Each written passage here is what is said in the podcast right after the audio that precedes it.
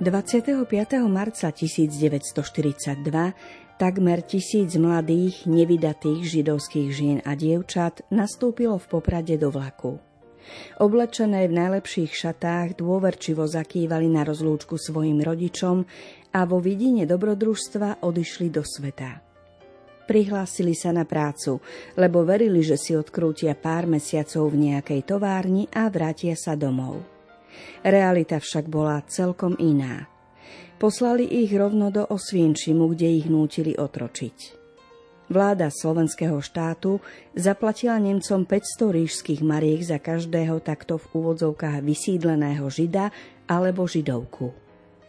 Z 999 deportovaných žien a dievčat z prvého transportu prežilo iba niekoľko. O prvom oficiálnom židovskom transporte do Osvienčimu sa vie iba málo, ale tieto skutočnosti sú ešte aj dnes veľmi dôležité. V dobytčiakoch sa netlačili partizáni ani vojnoví zajaci. Muži v ňom totiž vôbec neboli. Len necelá 1000 mladých dievčat a žien, ktoré slovenské vládne orgány poslali na takmer istú smrť. Bezmocné a bezvýznamné neboli len pre svoj židovský pôvod, ale aj preto, že to boli ženy.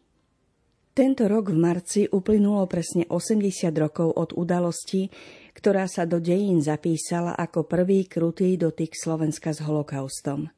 A my si ju, milí poslucháči, pripomenieme knihou uznávanej americkej autorky Heather Dune MacAdamovej s príliehavým názvom 999, ktorý pôsobí ako trojitý výkričník. Dnešnú literárnu kaviareň pre vás pripravili Diana Rauchová, Peter Ondrejka a Danka Jacečková, ktorá pre vás bude v tejto knihe listovať. Počúvanie to nebude príjemné, ale aj s ohľadom na to, čo sa teraz deje v našej susednej krajine, je dobré nezabúdať, že vojna je nesmierne zlo, ktoré neničí len krajinu a spoločnosť, ale najmä človeka.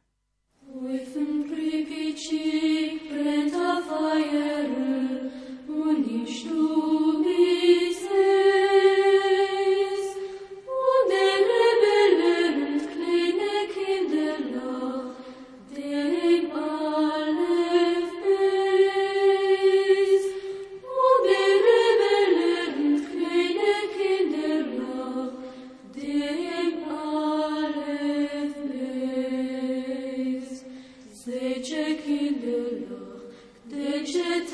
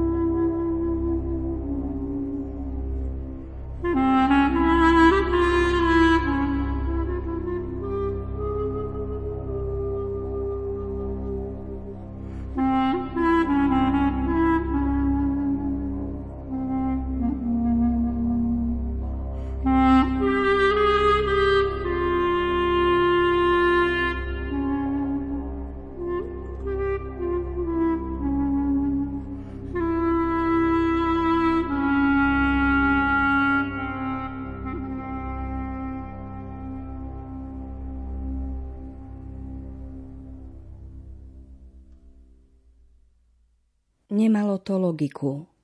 Prečo by niekto chcel zobrať na prácu mladé dievčatá? Vieme predsa, že mladí ľudia sú leniví a hašteriví. A dievčatá? Tie sú najhoršie. Chvíľu sa chichocú a v zápätí sa utápajú v slzách. Trápia ich krče a správajú sa nevyspytateľne. Väčšmi ich zaujíma manikúra a účesť než práca, ktorú majú vykonať. Len sa pozrite na dlášku v kuchyni, ktorú mala Priska vydrhnúť. Alebo tuto. Na umytom hrnci zostal nalepený kus kuglu, lebo slečna, čo ho umývala, sledovala cez oblok rabínovho syna Jákoba, namiesto aby sa sústredila na riad. Keby matky nenaučili svoje céry, ako treba upratovať a byť patrične hrdé na svoju prácu, väčšina dievčat by sotva pričuchla k robote. Ktorý mladý človek rád pracuje? A predsa sa svet krúti vďaka dievčatám. Keď sú milé a láskavé, nie je nič krajšie na svete. Keď vám vezmú ruku do svojich dlaní, odrazu máte pocit, že ste tou najmilovanejšou a najdôležitejšou osobou v celom vesmíre. Ešte aj hviezdy prestanú krúžiť po oblohe a zasnene si vydýchnú. Len sa na to pozrite. Čím väčšmi nám pribúdajú rôčky, tým sme závislejší od dievčat pre ich bystrú myseľ, veselé štebotanie, pre ich nádej i pre ich nevinnosť. Práve preto bolo také ťažké uveriť chýrom, čo sa šírili po slovenských mestách a dedinách. Chýrom, čo sa mali stať zákonom. Prečo by niekto bral mladé dievčatá na robotu? Prečo nie chlapcov? Je to smutné, vraveli si ľudia. Kým rodiny vo väčších mestách Humenné a Prešov mali čas pripraviť sa, prípadne utiecť, dievčatá v menších mestách zvyčajne nikto nevystríhal, čo sa ukázalo ako veľmi efektívny postup. Stropkové Židia tvorili viac ako polovicu obyvateľov. Mali tam synagógu, ješivu a kým vo vidieckých komunitách bola chudoba celkom bežná, v Stropkove čulo fungoval trh a mesto malo aj svojho rabína. V malých osadách roztrúsených po okolitých údoliach často žili iba jedna či dve židovské rodiny. Greta Friedmanová vyrastala v dedine Kolbovce, kde poznala doslova každého. Napokon boli to jej príbuzní.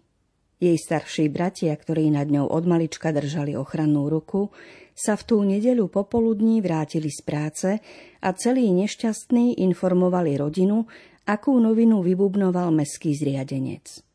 Podľa nej sa Greta mala na druhý deň hlásiť na prácu. Dobrou správou však bolo, že z jej zamestnania bude mať rodina úžitok. Bratia ubezpečovali rodičov. Nebolo by odveci, keby rodina dostávala nejaký pravidelný príspevok z jej práce. Časy boli ťažké a pre židovské rodiny ešte ťažšie, takže im prišla vhod každá, aj drobná pomoc, ktorú mohli získať. Keď si v ten večer Greta balila veci, možno na chvíľu zastala pred zrkadlom. Skúmavo sa zadívala na svoju tvár a povedala si, že odrazu vyzerá akási dospelejšia. Možno si chcela vyrovnať husté čierne vlasy, aby vyzerala ako dievča z mesta. Ešte nikdy nebola sama preč z dediny, ale pri predstave, že bude finančne podporovať rodičov a súrodencov, sa cítila veľmi dospelo a zodpovedne. Podobne ako väčšina mladých v pubertálnom veku, aj ona si myslela, že dospievanie je niečo úžasné a že treba dospieť čo najrýchlejšie. Plná očakávania zhlboka vzdychla a predstavovala si, aké dobrodružstvo ju postretne. Už sa nevedela dočkať. Keď v tú istú nedeľu, ale v inej malej dedinke v okolí Stropkova, zaklopal u Berkovicovcov policajt so zoznamom v ruke, dievčatá boli v úkryte. Bertina matka mu oznámila, že céry odišli na návštevu k príbuzným, ale policajt tú výhovorku počul už najmenej 100-krát, preto sa jej vyhrážal, že vezme ju, ak aspoň jedno dievča nepôjde s ním. Bertini rodičia sa ho pýtali, kam vlastne dievčatá majú ísť. Chceli vedieť aj to, čo budú robiť, veď ktorého rodiča by to nezaujímalo. Keď policajt odvetil, že vo fabrike na topánky, dohodli sa, že to neznie najhoršie. Pani Berkovicová zavolala 16-ročnú Bertu von z úkrytu. Jej mladšia sestra Fanny v ňom zostala. Neboj sa, upokojovala ju matka. Pôjdem s tebou na tú registráciu. Kým policajt čakal, spoločne pobalili Berte pár vecí do tašky. Berta zastala uprostred kuchyne a otec jej pokynul, aby si sadla na stoličku. Keď jej položilo ruky na hlavu a začal sa modliť, po tvári mu tiekli potoky slz. Boh ti bude nápomocný. Čoskoro sa vrátiš domov.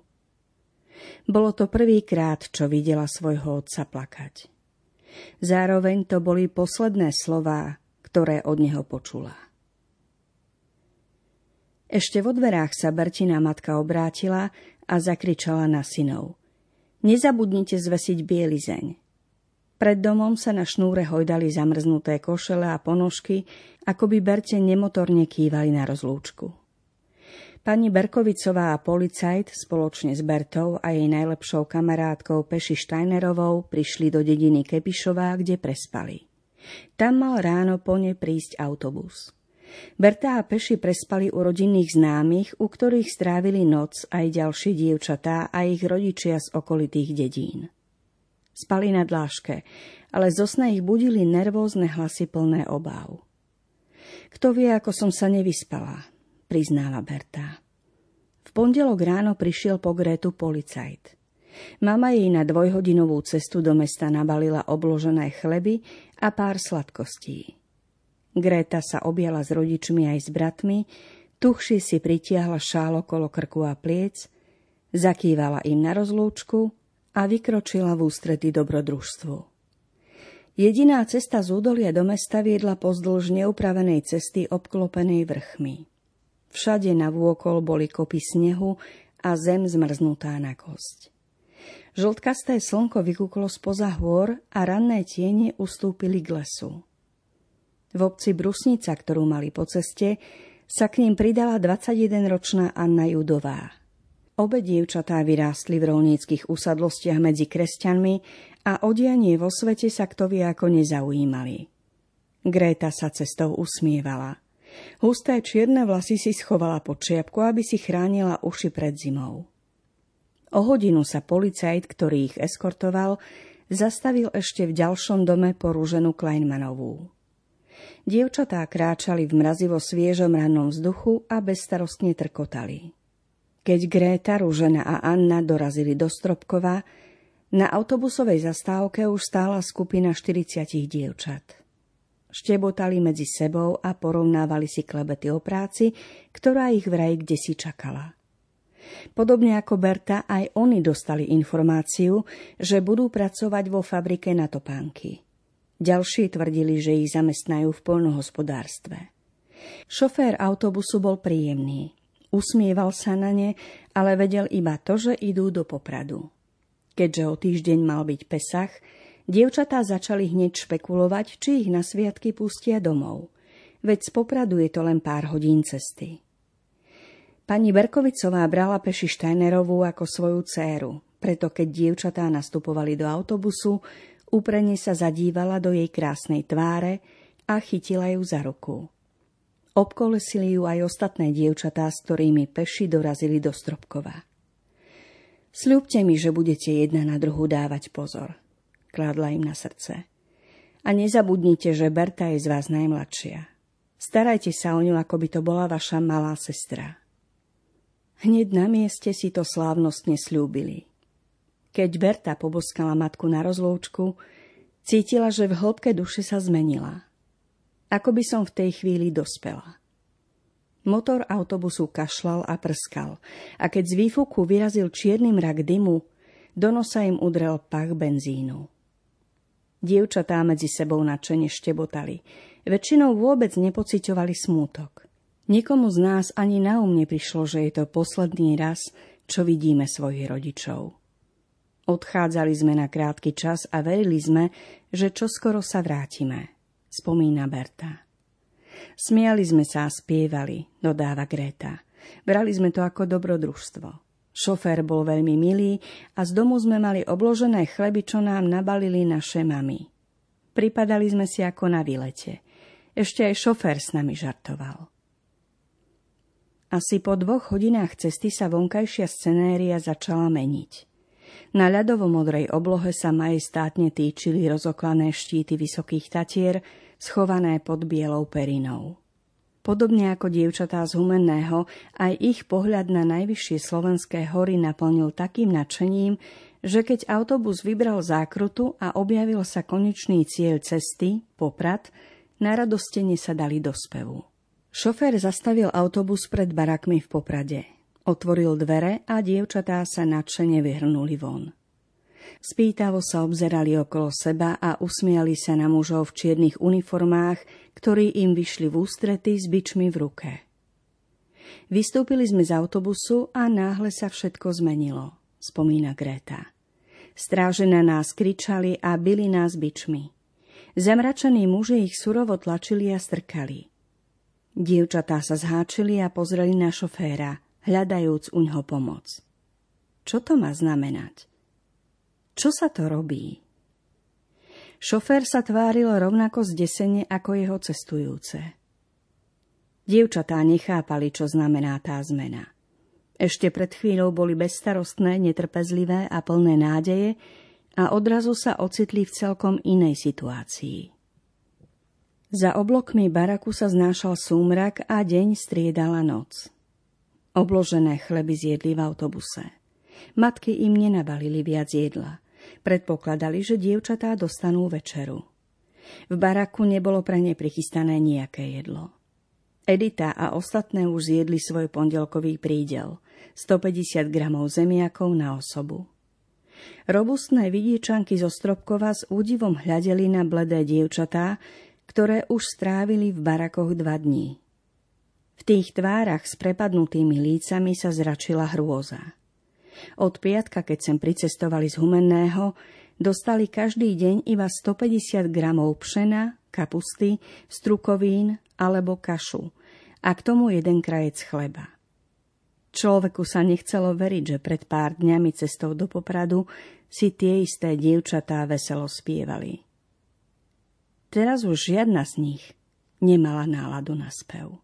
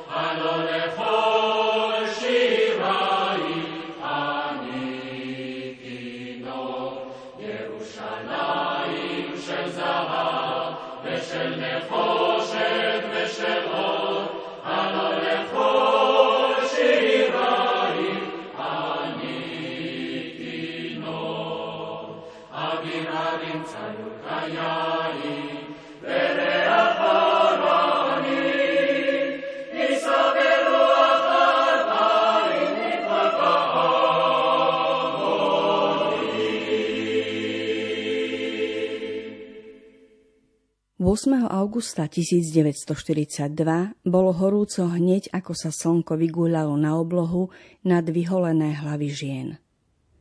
Muchy bzučali okolo špinavých tiel väzenkýň, ktoré stáli natlačené na seba pri rannom apeli. Ten deň nebol ničím výnimočný. Námesačné postavy dievčat v ruských uniformách sa ako zvyčajne radili do pracovných skupín. No sotva prešli táborovou bránou, veľkú časť z nich odklonili iným smerom. Ostatné väzenkyne úzkostlivo sledovali svoje kamarátky a príbuzné, ako kráčajú po dlhej prašnej ceste. Nemali potuchy, či sa s nimi ešte niekedy uvidia. Dievčatá v skupine, ktoré namiesto rutinnej práce kráčali do neznáma, ostražito sledovali okolie.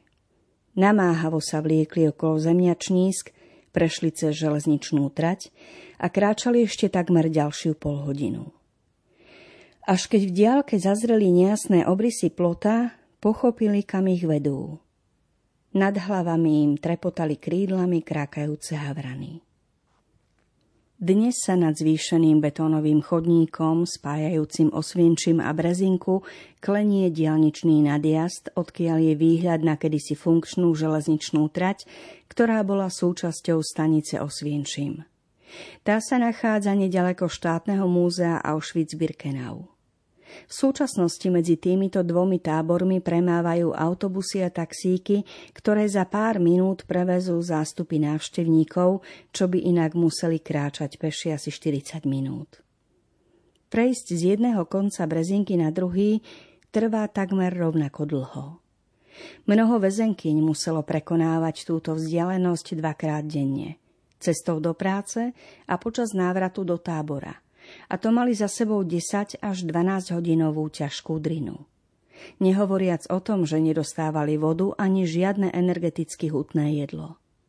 Pri živote ich držal iba krajec chleba, odporne páchnúci čaj a väčšinou zhnitá zelenina a polievka z konského mäsa.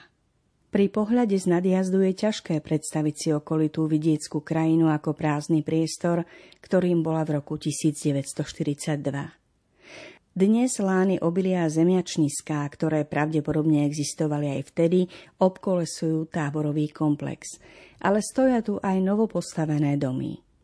Kývadlová doprava svišti okolo hrozivého oblúka brány smrti, čo sa ako historický tieň klenie nad jednotvárnou rovinou.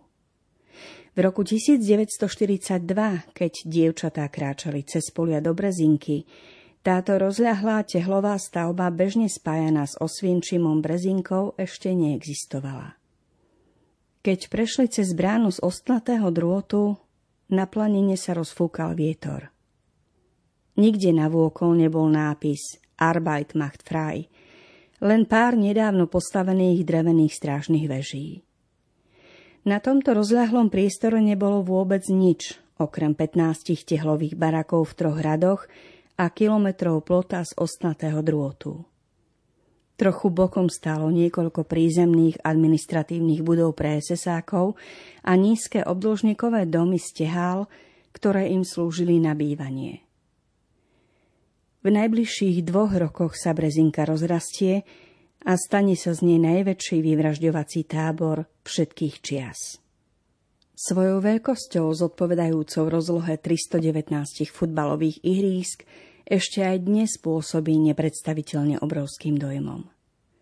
Pri pohľade z výšky svojimi pravidelnými radmi obdĺžnikových hnedých domov pripomína skôr obrovskú hraciu dosku spoločenskej hry Monopoly, než tábor smrti.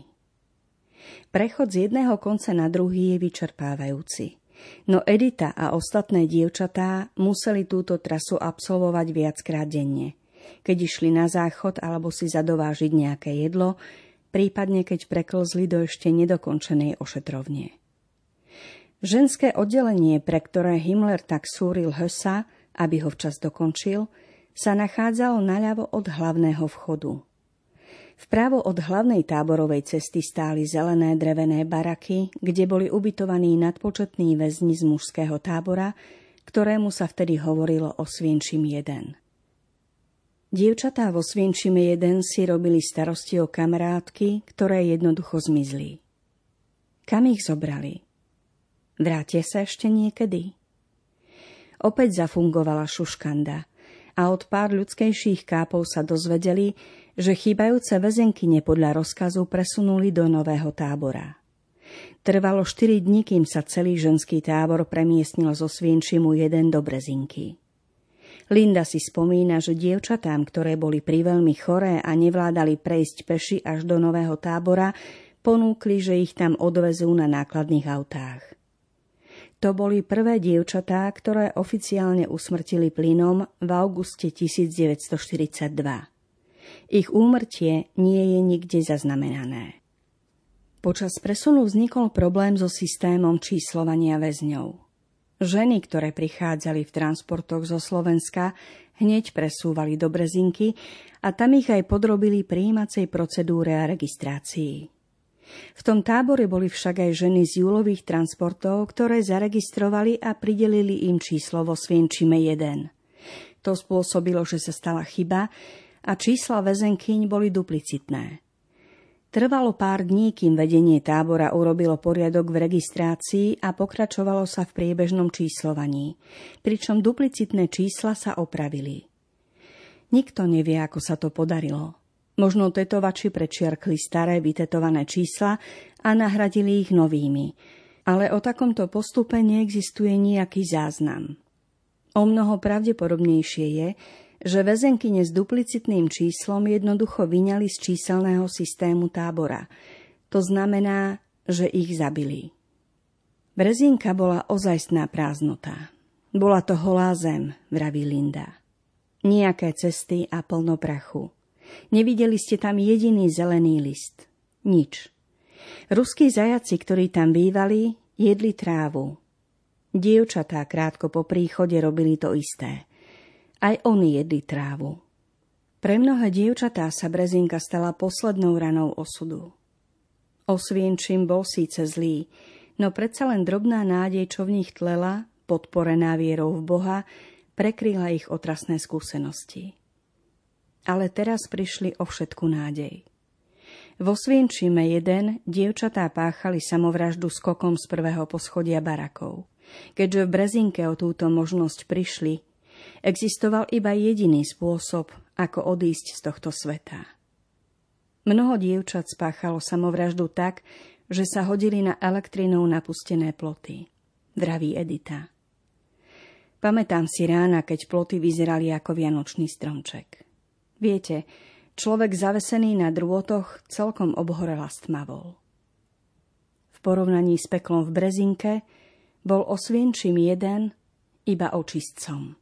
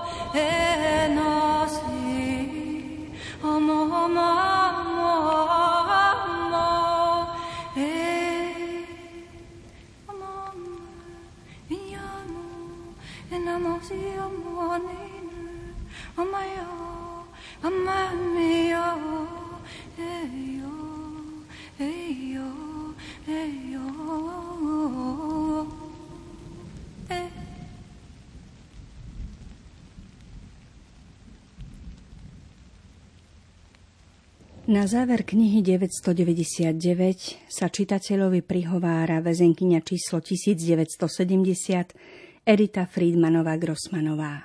Jedna z mála, ktoré prežili. Milý čitateľ, prosím, musíš pochopiť, že vo vojne nie je víťazov. Lebo aj víťazi prišli o deti, o svoje domovy, o majetok. Prišli o všetko. To nie je víťazstvo. Vojna je to najhoršie, čo sa môže ľudstvu prihodiť. To by som ti chcela sprostredkovať, aby si porozumel srdcom, nie ušami. Aby si pochopil, čo sa vtedy stalo. O nešťastí nazývanom holokaust sa môžu napísať tisíce kníh, ale aj tak neobsiahnu všetky jeho podoby. Nikdy. Bola som tam a žijem s tým viac ako 78 rokov. Zažila som to. Videla som, ako sa s tým každá z nás vyrovnáva iným spôsobom. Ktorá z nás mala v sebe toľko sily, aby dúfala, že možno sa to obráti k lepšiemu. Ktorá z nás bojovala, nie fyzicky, ale duševne. A čo duchovno?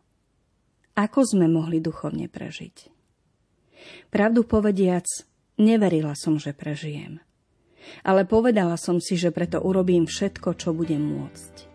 A ešte žijem. Týmito slovami, milí poslucháči, sa lúčime z dnešnej literárnej kaviarne. Za pozornosť vám ďakujú hudobná redaktorka Diana Rauchová, technik Peter Ondrejka a od mikrofónu vás pozdravuje Danka Jacečková. Čo zostane po nás z tých všetkých veľkých sľubov, čo ako hlasnou trúbou sme kričali do sveta? Čo zostane po nás z tých všetkých snov a prianí, skôr plebs a či skôr báni, zmierenie či odveta?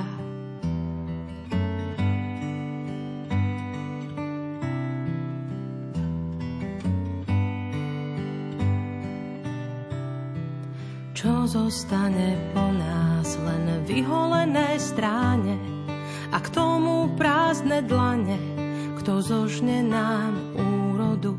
Čo zostane po nás, len vyplienené kraje a bubeník, čo hraje do rytmu pochodu?